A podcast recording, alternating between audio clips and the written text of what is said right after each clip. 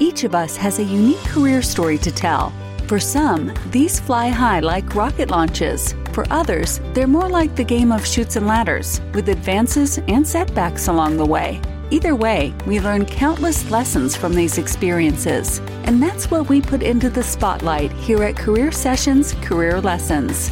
Join discussions featuring a variety of guests sharing their stories of ups and downs, as well as the secrets of their success and what drives them to continue moving forward. We break down the tools and resources that will help you establish your dream career and realize your professional goals. Here's your host, J.R. Lowry.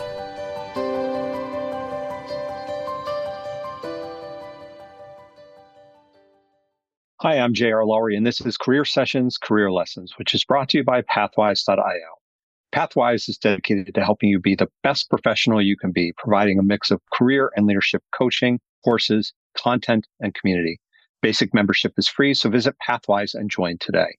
Today, my guest is Joy Batra. Joy is the founder of Quartz Consulting, a freelance consulting firm that has advised startups, venture capital firms, and Fortune 500 companies.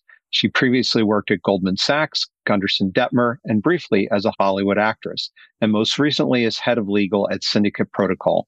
Joy has lived or worked in India, Indonesia, South Korea, Thailand, the UAE, and the UK. She currently splits her time between New York City and Boston. She holds a JD MBA from Harvard University and a bachelor's from Boston College. And her book, The Freelance Mindset, was featured in the Washington Post, Fast Company, and Oprah Daily. Joy, welcome. Thanks for doing the show with me. Thanks for having me. Yeah, absolutely. We're going to focus today on freelancing, but let's start with your background. From reading your book, I know you've had a range of professional experience. You began as an analyst at Goldman, a traditional start in the scheme of things. How did you decide to do that? I came of age at a really exciting time in the financial world. It was 2009 when I graduated from school, which meant I was recruiting in 2007 and 2008. And right. I think many of your listeners and you would remember what all was happening in the financial world at that time. It was super eventful and I was very focused on it as a student. I thought it was the most exciting place in the world. And I got to New York and it actually turned out to be the most exciting place in the world. I absolutely loved my job there. But after two summers and a year of full time work there, I got into Harvard Law School and I kind of thought that I would just go to graduate school and come back and come back as an associate and maybe stay at Goldman for my entire career, like some of my colleagues had done. And it seemed like a great option. But then once I got to school, I started to meet people from different paths of life. They started asking me questions about what I wanted to do with my one wild and precious life. And I started to really think about the answer, both professionally and also personally, because my dad had passed away. And mm. I hmm. really just started to wonder, could I make a decision to stay in one place without having sampled anything else? And yeah. we wouldn't be here talking about freelancing if the answer was yes. I ended up taking a path of a little bit more adventure and trying quite a lot of different industries and professions before I, I picked the one that I'm in now. It sounds like in the book you mentioned kind of having, I'll say, moments of doubt even before you went to law school, before your father died, because you talked about this with him at the time, right? About whether that was the right course for you. And so you had a little bit of that sense that maybe you were kind of destined to go do something different even before you ended up going to law school, right? Yeah, I started to get shadows of doubt I worked in compliance at Goldman, which was a great mm. department, but it tended to recruit people who used to work at a law firm. Right. A lot of people had practiced as lawyers and decided they wanted to do something that was maybe law adjacent, but not actually practicing law. And so as I was getting ready to go to law school or getting ready to apply to law school, I started to hear from people who maybe thought that law was not a lifetime vocation the way I had imagined it to be. And yeah, absolutely. I started to wonder if maybe I would also go to law school maybe go to a law firm and then also find one day that this was not how I wanted to spend the rest of my career. And that made me really antsy about even deciding to apply to law school. As I, I talked about in the book, I brought this up with my dad and we had always, as a family of immigrants, basically had a very clear plan that I would go to college and then I would find a professional trade, whether that's law, medicine, engineering, and then commit to it for my career as I was having these doubts, I brought this up with my dad and, and he said, I don't think that this is really the right path for you. I mean, you really had the whole life plan set up. And admittedly, right. he was on his deathbed and had more important things to think about than, than my career and changing it at the last minute. But I knew how important it was to him that I go to law school and have some sort of professional vocation And so I applied, not necessarily knowing what would be on the other side of it, but, but thinking that I would just go back and do what was familiar, which was go back to finance. I know you did some internships with some law firms. Did you do that more from the perspective of just giving it a test you do get when you have those summer internship opportunities?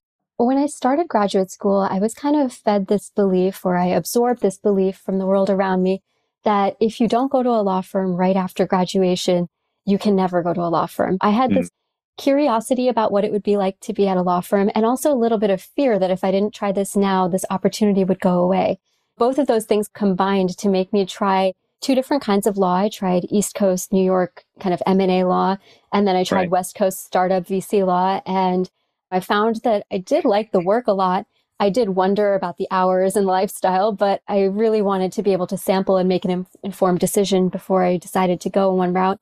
And in the end, I did accept a job at one of the law firms, which was the West Coast Startup Law, thinking that it would be, you know, really dynamic and really fun. And, and it was as an intern, but then life took me in a different direction. Yeah. So you didn't go back to Goldman. You didn't go into a law firm. You went to Bollywood. Yeah. So tell us about that. I know. If I had told my dad that on his deathbed, I don't know what he would have said. I think he would have started laughing. Bollywood to me was always an extracurricular. From college onward, I was on a dance team and I really enjoyed it. And the captain of our dance team after college went to India and she became a Bollywood actress and then she became a professional dancer. But all through law school, I would see her videos on social media and she's dancing under palm trees and I'm carrying these heavy case books into the, the snowy fields of, of Boston and just kind of wondered what it would be like. After I graduated from grad school, I took the bar exam and then I had a little vacation and I went to India, to Mumbai, where my family lives, and also where this friend lives. And I caught up with the friend and I was like, How did you do it? So she told me she had an acting class at one of these schools. Went to the school, I ended up taking the class and I got an audition. And at the end, I got a talent management agreement to act. And this one was really where I had to reckon with that fear of if I don't go to a law firm right out of grad school, will this door close forever? Will I be destroying yeah. my career for the rest of my life? And I was really scared, but at the same time, it felt like a once in a lifetime opportunity to go act. It felt like this big adventure, and I didn't know what would happen next if I took this path. Luckily, I had a few friends who kind of had my back and nudged me to take the risk. And I ended up taking that risk and, and moving to India. And, and now we have a story and a completely different career and life path than I could have imagined. I mean, not everybody goes and does something like that, right? Something so kind of non traditional. I have some friends who have, and I think they look back on it and say, I'm glad I did that when I was younger and I will always have that experience. And I didn't just go right into the office world. And I hope you feel that way about it. Definitely. Then you came back. You did not become a long-time Bollywood actress. You came back to the US and you started freelancing. How did you get into it and what were those early days like? So I started freelancing when I was in India itself because having given up the law firm job, I had six figure student loans and I really needed cash fast. And my auditions, mm. they were few and far between. And when they paid, it was in rupees and my loans were in dollars and the math just wasn't mathing, as they say. Right. I initially just started on one of these platforms. At the time, it was called Hourly Nerd and now it's called Catalant. And I pitched for basically any project that was available. And eventually a startup hired me to help them write their business plan. And then we were kind of off to the races. I was able to do some strategy consulting for startups, for investment funds, and for e-commerce companies that were operating in Asia. And I think that at the time it felt like this amazing blend because in the mornings I could spend my time freelancing. And then in the afternoons, I could go do my other work and put on my makeup and my costume and go for my auditions and study acting and study Hindi and all that I needed to do. And it was ridiculous at the time because I didn't realize that this kind of work life balance could exist. This type of career could exist, that I could choose what I wanted to work on. And that hmm. even mm. when I was freelancing, I could sample so many different industries and different skill sets and functions at the same time. It was absolutely mind blowing. I had actually given myself a deadline as a freelancer because I knew I had to come back and pay these loans. And so on the day of my deadline, I ended up getting cast in a music video and also getting selected for one of these consulting projects. And there was no remote work at the time. And so I had to pick one or the other. And I ended up picking the consulting project because I thought I can always figure out how to fit these two together. But this seems like a great opportunity. And then that brought me back to New York. It brought me back to a full time job in the States and rebalancing of my life and career portfolio, which I think was for the best as I was changing and, and the market was evolving. But I think that I never knew that I could step off the career ladder and then step yeah. back into a corporate world and even potentially look at going to a law firm. And sometimes we think our decisions are irreversible when actually we just don't know what comes ahead for us. And it's really that failure of imagination that gets in our own way when many more things are possible than we might have thought at the moment. So you've gone back and forth between freelancing and being in full time jobs since coming back from India. What's your mix look like now and what's ideal in your world? I guess been a full time freelancer three times in my career. And then other times I've worked full time and I've freelanced nights and weekends. And at the moment, I have a full time job. I am director of content at TechGC, which is a professional network for senior general counsels. And I freelance on the nights and weekends a little bit. I have a couple of companies that I advise in different industries related to creators and related to blockchain and, and other fields that I'm passionate about. And I think that for me right now, the pandemic changed a lot for me. I think that I was working remotely for many years before the pandemic and it worked when the rest of the world was analog, but when everything went remote, I started to right. really feel that isolation and that loneliness. And for me, it started to become very important to be part of a team and um, work on something that's much bigger than myself. 2021 or so was when I made the decision to leave freelancing and look for full time work. And I ended up joining a company and have been mostly full time ever since then. And I think the ideal mix for me right now is to have some sort of platform, which is a full time job, and then keep my hand in some other projects, whether that's as an advisor, whether that's as a contractor. But I find that having a little bit of extra projects really allows me to build my network, allows me to develop different skills that I'm not developing in my day job because we can only focus on so many things at one time. And then right. it gives me the freedom to work on creative projects without necessarily having financial constraints on what I consider my art. And right now my art is writing, but at times it's been acting, at times it's been dancing, and we've been all over the gamut. But having that stable base allows me to be more creative. What prompted the idea of writing a book? It was kind of strange. As a student, I really did not like writing. And it yeah. was weird because I was getting good grades at it, but I just didn't enjoy it. I associated it with all nighters and a lot of stress. And then when I went to India for acting, I was taking Hindi classes and I actually had to write some stories in Hindi. And the stories turned out surprisingly good. And the weirder thing was that they were fun to write. And so then I started to realize, oh, maybe I don't like writing because I'm not choosing what I'm writing about and I'm not writing it hmm. necessarily when I want to be writing it. It's been almost 10 years since I started this writing journey, and it started with this really horrible magical realism novel, which nobody shall ever see again. And I spent some time writing that, trotted it out to conferences, got very deserved no's on that document, and then went back to the drawing board and thought, okay, well, I like to write, but I also need to write something that's useful. And it started to dawn on me that this freelancing journey was something that more and more people were becoming curious about. So I had friends who were leaving their jobs or trying to change their careers, and they were asking me, how can I add a different career into my life mix? How can I get a new skill? How can I shift? And I was coaching them through it individually and then the pandemic happened and a lot of people were displaced and had to look for freelance right. work. And I started to think, oh, okay, maybe this is how I can be of service. And so I compiled everything that I had learned in those almost 10 years of freelancing and then interviewed 50 freelancers to find out what everybody else was doing and packaged it up to give that back so people don't necessarily have to make the same mistakes that I made. What is the freelance mindset? How would you describe it? So the freelance mindset means not just thinking like a freelancer, but thinking of yourself like a company would. In the old days of my life, I don't know if everybody was fed this story, but I and many of my friends grew up thinking that if you study hard, you work hard, you get a good job, and then you're kind of set for life. And maybe you stay there for your whole career, maybe you don't, but you are sort of taken care of. The freelance mindset is the opposite of that. It means you take care of yourself. It's self care yeah. and it's self reliance. And as a freelancer, you really are responsible for thinking about everything you need, whether that's income or revenue, whether that's benefits, whether that's time off, whether that's broader network, more leadership opportunities, different skill sets and training. All of that is holistically, but you need to be managing that proactively as a person and not necessarily depending on a company to take care of it for you. Even within a company, many of us do have full-time jobs. Even right. within a company, you still have to know to advocate for yourself, to be able to reach for what you want and to move into the direction of your goals. And so thinking like a freelancer actually becomes very helpful, whether you're freelance or have a full time job, because it allows you to steer your ship in the direction that you want to go. And in that sense, and you make this point in the book, freelancers are entrepreneurs. Yeah, I think for a long time, freelancers haven't necessarily gotten the credit that they deserve.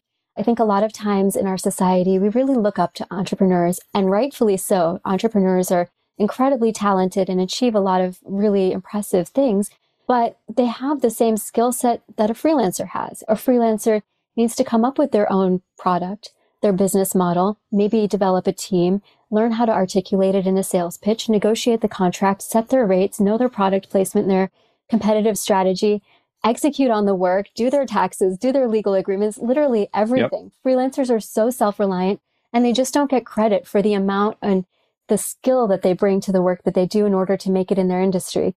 I think, yeah, absolutely. We should be thinking of freelancers like entrepreneurs and we should be thinking that everybody's a freelancer because we are. We all have some sense of entrepreneurship in us. Some of us exercise it in different ways. I think probably the negative connotation that goes with freelancing as, oh, like the person just bounces for jobs. Now, there are all sorts of negative connotations about it that are unfair. But as you say, it's like you have to do everything for yourself. You not only have to do whatever you're good at, you have to sell whatever you're good at.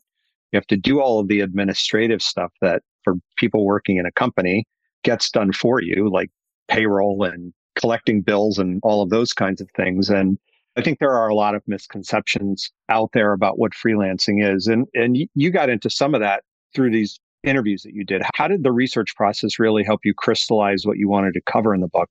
Yeah, so the research process was really driven by looking at a very broad range of freelancers.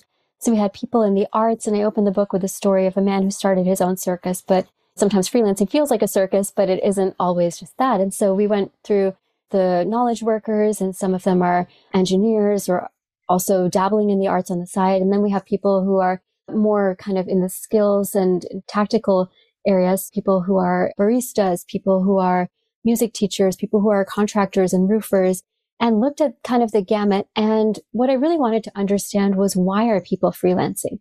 And I think that the misconception that comes up about freelancers versus entrepreneurs is that when we look at an entrepreneur, we know very clearly what metric they're solving for. We know they're trying to maximize the valuation of their company or revenue.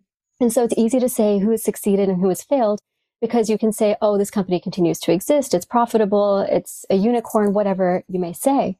With a freelancer, there are actually three different reasons that a person might start freelancing. One of them is income, but the other two are things like time and creative fulfillment which are much harder to measure. So from the outside, when somebody doesn't necessarily know why a freelancer is transitioning from project to project, it gives space for people to make their own misconceptions about what that freelancer is solving for, when actually it may not be a reflection of the freelancer's talent.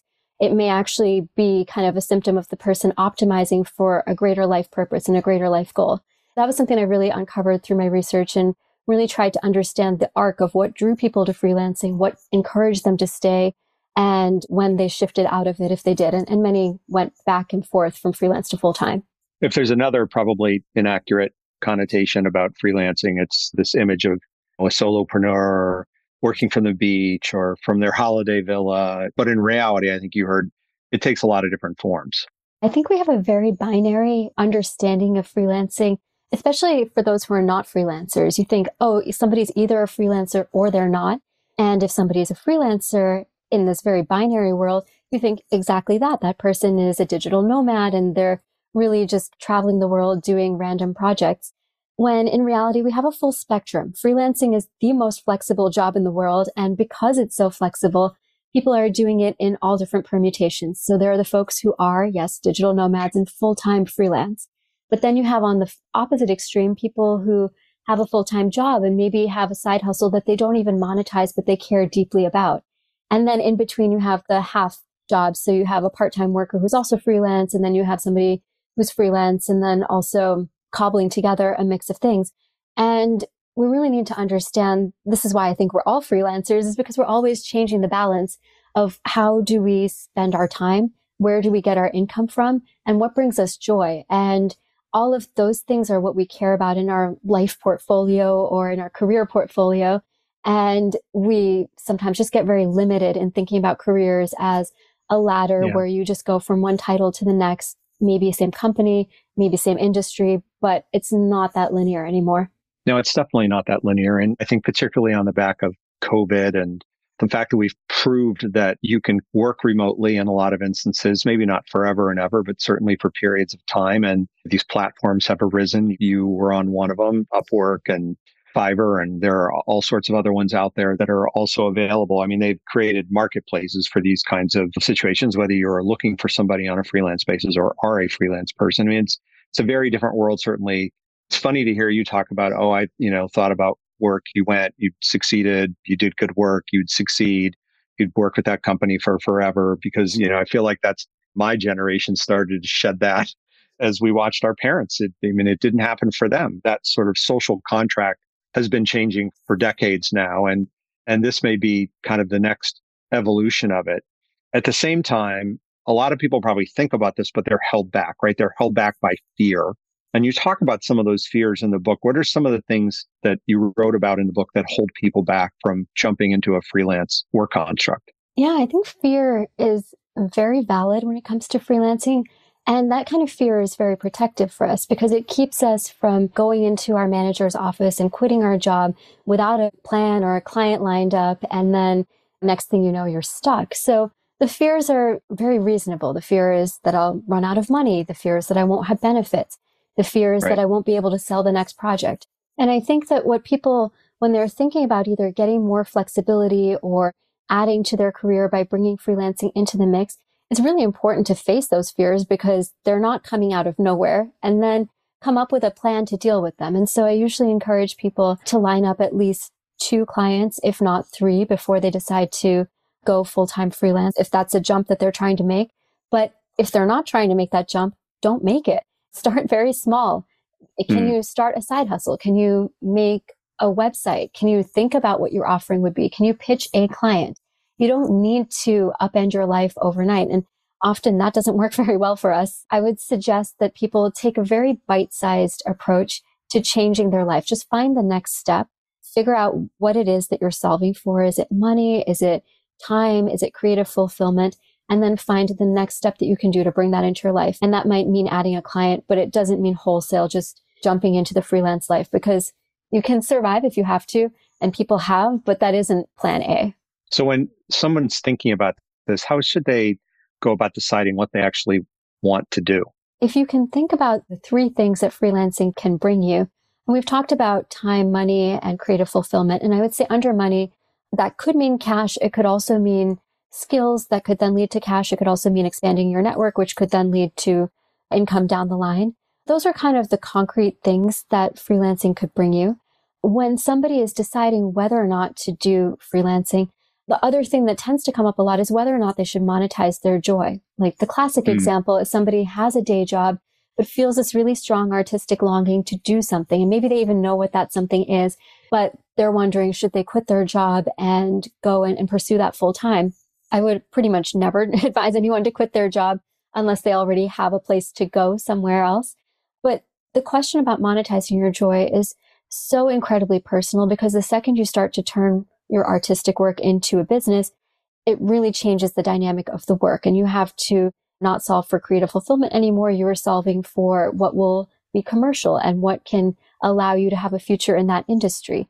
And right. people, when they're thinking about what they want to do next, really think about if you have something joyful that's calling you, are you ready to turn it into a business? Do you want to try and see how that feels before you go into it wholesale? And, and that's what I'd recommend. And a lot of times you'll see people go full time from a corporate world into the arts and then come back to the corporate world. And that is kind of a good choice for those people because having that stability allows them to take greater risk in their auditions, allows them to say no to projects that they're not excited about, and then allows them to take the pressure off themselves just in general of being an artist. Yeah, I mean, a little bit like your example of you with writing, right? When you had to do it in college, it wasn't so fun, right? When you could do it on your own terms and on your own topics, it's a completely different thing. And, you know, I think for a lot of people, you take something that you really love doing, right? Whatever it is, could be an artistic thing, could be spending time in the outdoors. I want to make a job out of this. And then the problem is sometimes it works. And then other times you just suck the joy right out of it.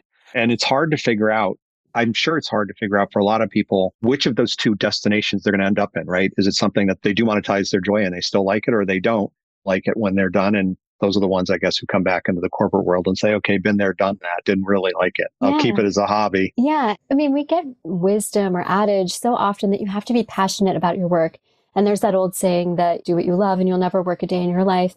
And right. people discover that that's not true. I think you need to feel good about your job. I don't know that it needs to be your number one passion and existence for being. It can also just enable the things that you feel really excited about.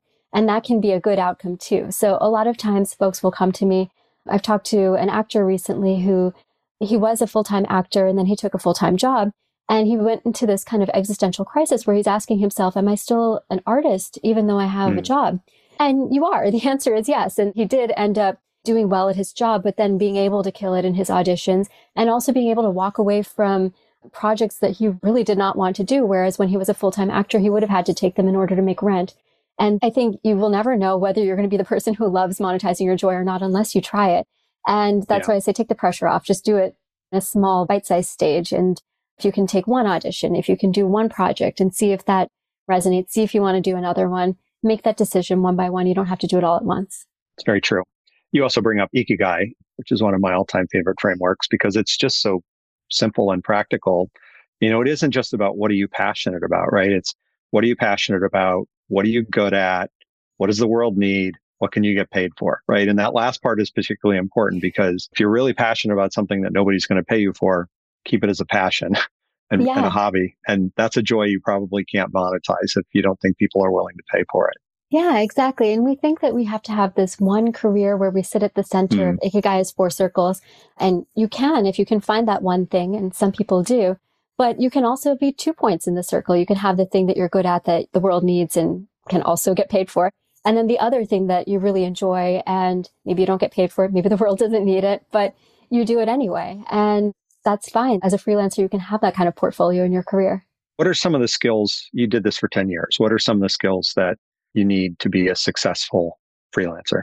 The number one skill to be successful as a freelancer is being able to be curious and engaged with the world. And I think that sounds very high level, but the thing is that most freelancers are finding their jobs through their weak ties and through their connection. For me, mm-hmm. for example, I got one of my biggest ever strategy consulting projects in an acting class. My scene partner actually was a consultant at a major firm and she happened to be also filling this role and you know one conversation led to another and it ended up that I was the right fit. But I'm not the aberration there. I mean, yes, maybe acting class is rare, but LinkedIn recently replicated this study, I want to say like two years ago, by asking folks where did they find their jobs? And the vast majority are finding it from people who are one or two degrees removed from them. And that's the, yeah. the classic weak ties study that was true in the 70s and is true today. As a freelancer, you're working alone, possibly you're working remotely. And how are you going to find that next gig? It's going to be by engaging with the folks in your team but also engaging with all the other people that you interact with in a day, where you go to get coffee, where you go for exercise, the communities you're a part of. I think that's the number one skill to longevity as a freelancer.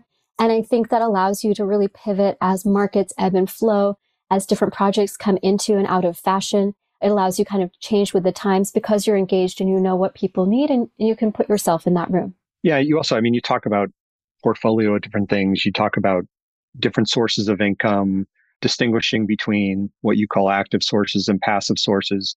Talk a little bit more about that because I think that's important in most freelance situations is that you don't necessarily put all of your eggs in one basket. Yeah, absolutely. If we're going to use this metaphor of the career as a portfolio, you would want your portfolio, like any investment portfolio, to be diversified and you wouldn't want all of your income to come from one client. But if you can also have it not all come from one skill set, that would be ideal. And so having a mix of different skills, I'll give the example of one freelancer I interviewed. She's an entrepreneur, but she was also a UX consultant and she's also a professional dancer. And dance was the biggest source of her revenue, I'd say in like 2019. And then 2020 hit and all of a sudden the performing arts ground to a halt. And because she was also a UX designer, she was able to very seamlessly replace the income that she lost by not being able to dance by being able to double down on this part of her portfolio. Absolutely encourage folks to have a different mix of skill sets because you never know which part of your portfolio is going to thrive in the coming cycle. But then if you can also have a mix of active and passive income, that's even more important because the active freelancers are selling their time and are very much constrained generally by the number of projects or the number of hours they can work in a right. given year. So to the extent that you can set things up to be able to take a one-time investment of your time and then generate revenue passively while you're not paying attention to it, I think is really important. And so what that can look like will be different for everyone. I go through some examples in the book. Some of that classic one is investing, or if you can be a landlord, eventually that would be ideal. Other ones can be things like setting up a course and you do the one time of setting up a course and then set up your advertising. And then hopefully that can drive its own business, but you don't have to actually be there for every classroom recording because you've recorded it once. I really encourage freelancers to build a little flexibility into their portfolio by having both the active and the passive and being able to then give themselves a break when the market is slow, when they need to take a sick day, they know that something else is working for them in the background. You also talk about rabbits and antelopes and giraffes. Yeah, my three favorite animals. The rabbits and the antelopes, this is a theory that came from a couple of strategists. So one is Paul Begala and the other one is James Carville. And they, they mention in their book that a lion could basically on the savannah chase either rabbits or antelopes. And if the lion goes after the rabbits, they'll catch them. But running after rabbits really takes more calories from the lion than he will get back by catching a rabbit. The lion then is encouraged to go after the antelopes, which is a little bit bigger, a little meatier, and they can sustain the lion for a while, so it's worth the chase. I mean, the same is true for our businesses. And I've added a third one, which is the giraffe. If we think about the different goals that we can spend our time on, the rabbits are really, really tempting because there are so many of them. People are happy when we cross these things off our list and they can be mm. small and easy to do. We end up spending a lot of our time on them when we should be spending an example of that would be social media posting or engaging with comments. They're important to do, but the payoff is uncertain and it can take a lot of time. Then right. in the middle is the antelope, which is a little bit more meaty. And that could be something like landing a client that will keep you going for a few months, maybe even a year if you're lucky, and kind of drive the business forward and sustain you in a meaningful way. But the third one is the giraffe. And that's the one that's really distant goal on the horizon. And until I researched for this book, by the way, I didn't know that lions actually chase giraffes. I didn't know sometimes if they win, yeah. but it's rare, but it does happen. And that's the same thing with the goal that we should have. It's something that's once in a lifetime that maybe it'll happen, maybe it won't. But if you do, it would really put you in the stratosphere. For an entrepreneur, that would be founding a unicorn. For somebody else, that might be winning an Oscar or a New York Times bestseller or something like that. Mm-hmm. And I think that as freelancers, when we're setting our goals, it's really, really important to shift the balance so that we know what we're aiming for in the long run. Like, what is this massive once in a lifetime thing that we're hoping for? And the antelopes and the rabbits that we're chasing, do they even lead us in the direction of this giraffe or are they taking us somewhere else entirely? And so it's important to kind of keep yourself honest and also look at your days to see how much time are you spending on each task and is that actually going to serve you in the long run? You talk as well about the interplay of all these things, right? Your active, your passive, your rabbits, your antelopes, and creating another metaphor uses the flywheel effect, right? And your sources of income. Talk about how that plays out and maybe some of the examples that you heard in your research. Yeah, so it's really ideal if you can get this flywheel set up. And we talk about it in business a lot, but for a freelancer, what you'll want is for everything to essentially be pointing in the same direction. If you are creating a book, for example, this is, by the way, partly my research, but it's partly also David Perell's research. This is the example of his flywheel. For David Perell, he's a really big thought leader on Twitter and a few other platforms. Every time he posts on that, he grows his community, which then allows him to collect email addresses for his newsletter, which then allows him to market a course that he has set up.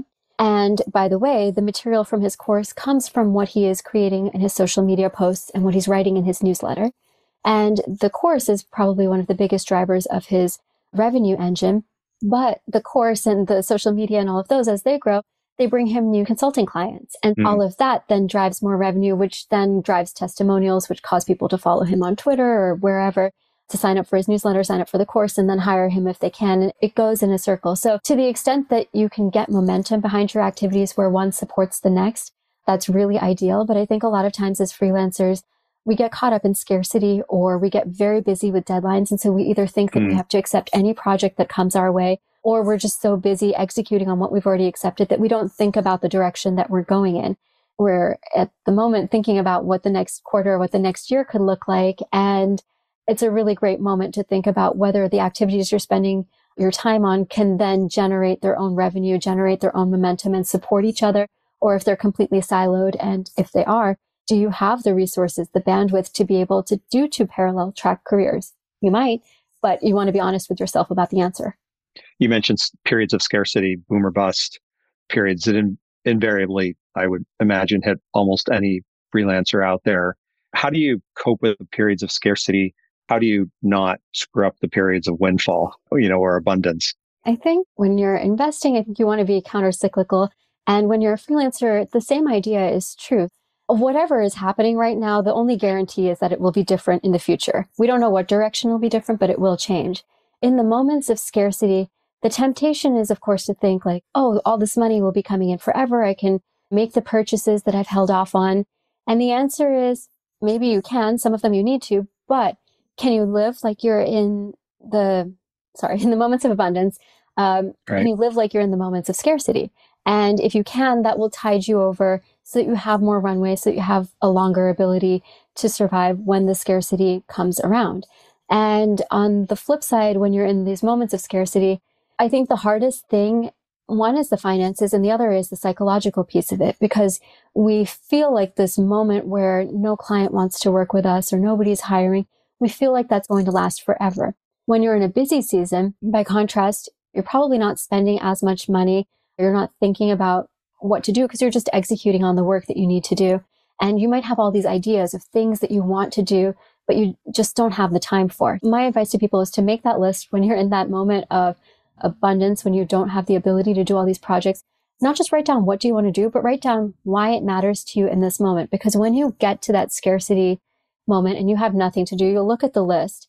And if it's just a list of things that you want to do, eh, that doesn't really matter. I mean, the most important thing for me right now is to actually find my next client. It might be depending on how much runway you have, but if you have the time, looking at why these things matter to you can help you get in touch with that level of curiosity and engagement with the world which then brings you to the places where you meet the weak ties, which leads you to be curious about what's currently happening in the market, what you can offer, what you're good at, and to find a new value proposition. Because a lot of times when you're in these moments of scarcity, the market is in transition. Maybe your skills are not valued the way they were a couple of months prior. And so you need to articulate that new value proposition you have, show how what you can do is relevant to the problems people are facing now, and show that you're offering something fresh and uh, it's it's really it's one of the hardest things to do, and I think it's what makes freelancers so resilient and so hmm. gritty. Mm. Because to succeed as a freelancer, you have to be able to make it through these droughts. You do, and you know, you. I mean, we all identify, or part of our identity is tied up in the work that we do, right? I think it's particularly unique when you're a freelancer, right? It's got to be easy when you're in those periods of drought to think like I'm a failure. I'm never going to get another client. I need to go back to the traditional corporate world how do you counsel people to not let identity get too tied up in the way that they're thinking about what they're doing? Yes, counsel is such a great word because I am not a counselor, but I highly recommend any form of therapy, especially cognitive behavioral therapy, I think is great. There's a book that I think I talk about in my book, but it's called Feeling Good by Dr.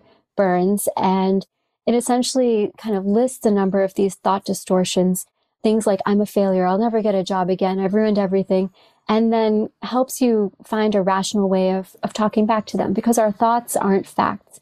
And in the low mm. moments, we really feel like, oh, this is true. I'm just being rational. I'm being realistic. No, what you're really doing is making yourself feel worse and finding yeah. it harder to dig yourself out of the hole. Having some sort of mindfulness or awareness practice where you even know what you're thinking that you can then counter whether or not this is true, whether or not some other alternative reality might be available like some other skill you can offer, some person that you can reach out to for coffee that you haven't reached out to yet, some other way of marketing yourself. I think having those tools in your toolkit, they're great for a freelancer. They're also great for non-freelancers, but I believe everyone's yeah. a freelancer. So that's one thing. As a freelancer, you have to kind of separate your identity from your work. And in the corporate world, it's very easy to confuse what you do for work with who you are as a person because you're on so and so's team, you have this title, you work for this company, and it becomes really shorthand for who you are. As a mm. freelancer, all of that vanishes because every time you meet somebody new, you have to kind of create who you are in that person's right. mind for the first time from scratch. When I first started as a freelancer, this was really hard and kind of demoralizing and scary. And I went to my reunion and explained that I was a freelancer and at business school, nobody got it. And it was a very isolating experience, but it's really healthy for you in the long run to figure out how to separate the two. And so cognitive behavioral therapy has a lot of techniques for that. I think also just recognizing that when you're leaving the corporate world, there is a moment of grief and loss that can happen because you had one vision of who you are and how you fit into society and what you had to offer. And now things are different and they might be good different. You might have chosen this different, but you're still starting from the beginning again and you're still starting from scratch and really allowing the fact that, yeah, this is a transition that might not seem worth mourning. And we call that disenfranchised grief, but it actually yeah. is because it's taking a toll on your psyche. And so the fact that you can address that head on and know this is a loss that I'm suffering and I'm doing it for this reason, or it will get better for this reason that kind of brings you out of it. And when you go through this process, and you have to do this many times over a career because it'll happen over and over again. Yeah. But that makes you more resilient in your career, not just because you can then get up and pitch yourself to the next client, but because you can take feedback better. You can absorb the ways that your work needs to change without taking it personally, without confusing yourself for the work. And then that helps you perform better in the long run and really find new ways to adapt to the market as it changes because that's all any of us are doing. The world is always in flux. Yeah. There's a lot of other things that make freelancing hard, right? Like just the risk of isolation, the feeling like there's always something more you should be doing, imposter syndrome. You talk about, I think, most of these in your book. How do you advise freelancers to cope with those? I mean, the first step is, of course, mindfulness to know what problem you're even trying to solve. Because mm. the thing about something like imposter syndrome is you really believe that you're seeing the world accurately and you really think that you're not to be responsible for your successes and that everything has been a fluke until you or somebody else can kind of call you out and say, wait, no, that's a distortion. No, you actually did X, Y, and Z that is useful. If you can be mindful and monitor, hey, I don't feel so good. Oh, what was I thinking? Oh, let me work on that. Or even better is having a community and really being able to find a place to share what's going on, what you're struggling with. And I think that's particularly hard for freelancers given that we work independently.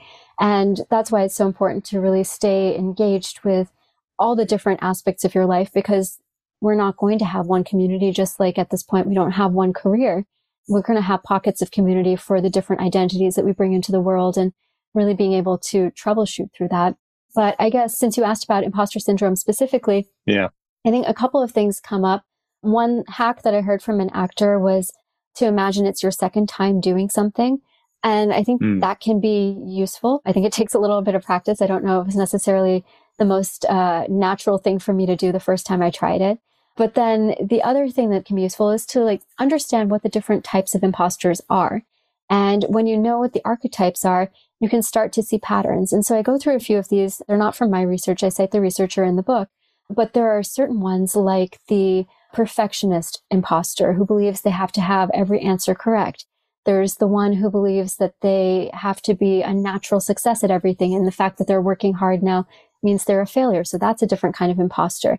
And to know which types you tend to gravitate toward is really useful because then as you get into a situation where you struggle and where you fail, you can start to think about, oh, this is what I would habitually respond with can I try something else? That's mm. what freelancers are doing all the time is just trying new things. One broader question I wanted to ask you that I've certainly been thinking about is, you know, is all of this sort of whatever you call it, right? Side hustles, freelancing, hustle culture continues to take root. You've got these platforms, as we talked about earlier. I always wonder, like, is the corporate world going to become an anachronism? We eventually move to a world where the majority of people are operating in kind of this freelance mode or will it always remain kind of a, a subset, you know, a minority of, of the economy? I don't know if you've thought about it and have a view, but I'm curious.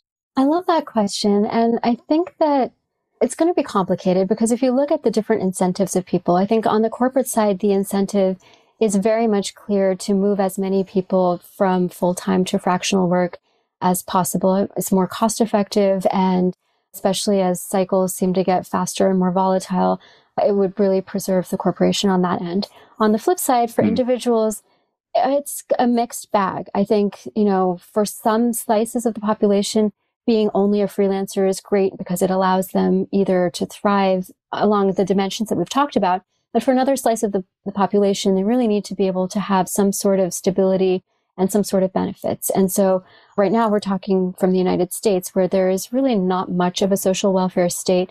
And right. given that the incentives of workers will then be to tie themselves to a corporation. Now, if that changes and people yeah. are able to get benefits, are able to get unemployment insurance or payment, then I think more people would be inclined to gravitate toward freelancing. But regardless, we're seeing this trend accelerate and pick up momentum. Upwork just released its new, I think, freelance forward study last week, which talked about more people than ever are freelancing. So I think we're now at 38% of the American workforce.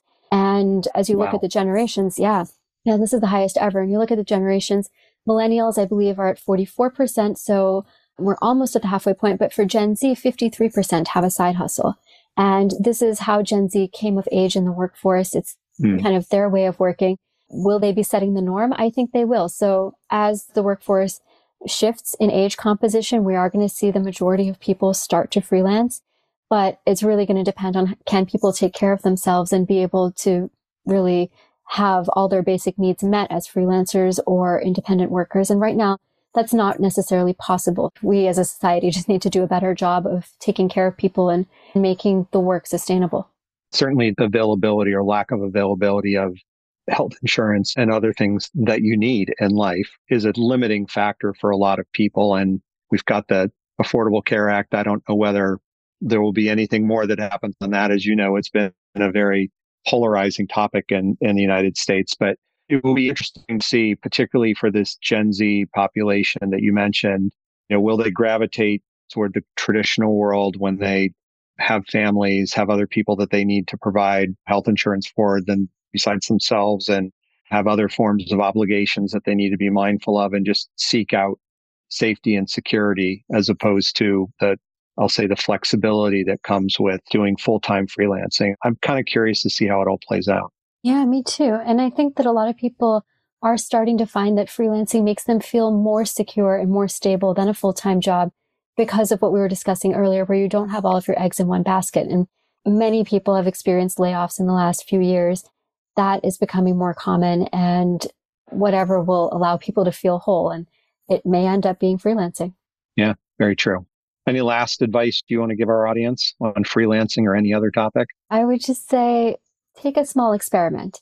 I have a feeling that we all have something that we're curious about, something that we don't prioritize because we don't necessarily think it'll bring in a lot of income or we don't know how to carve out time for it.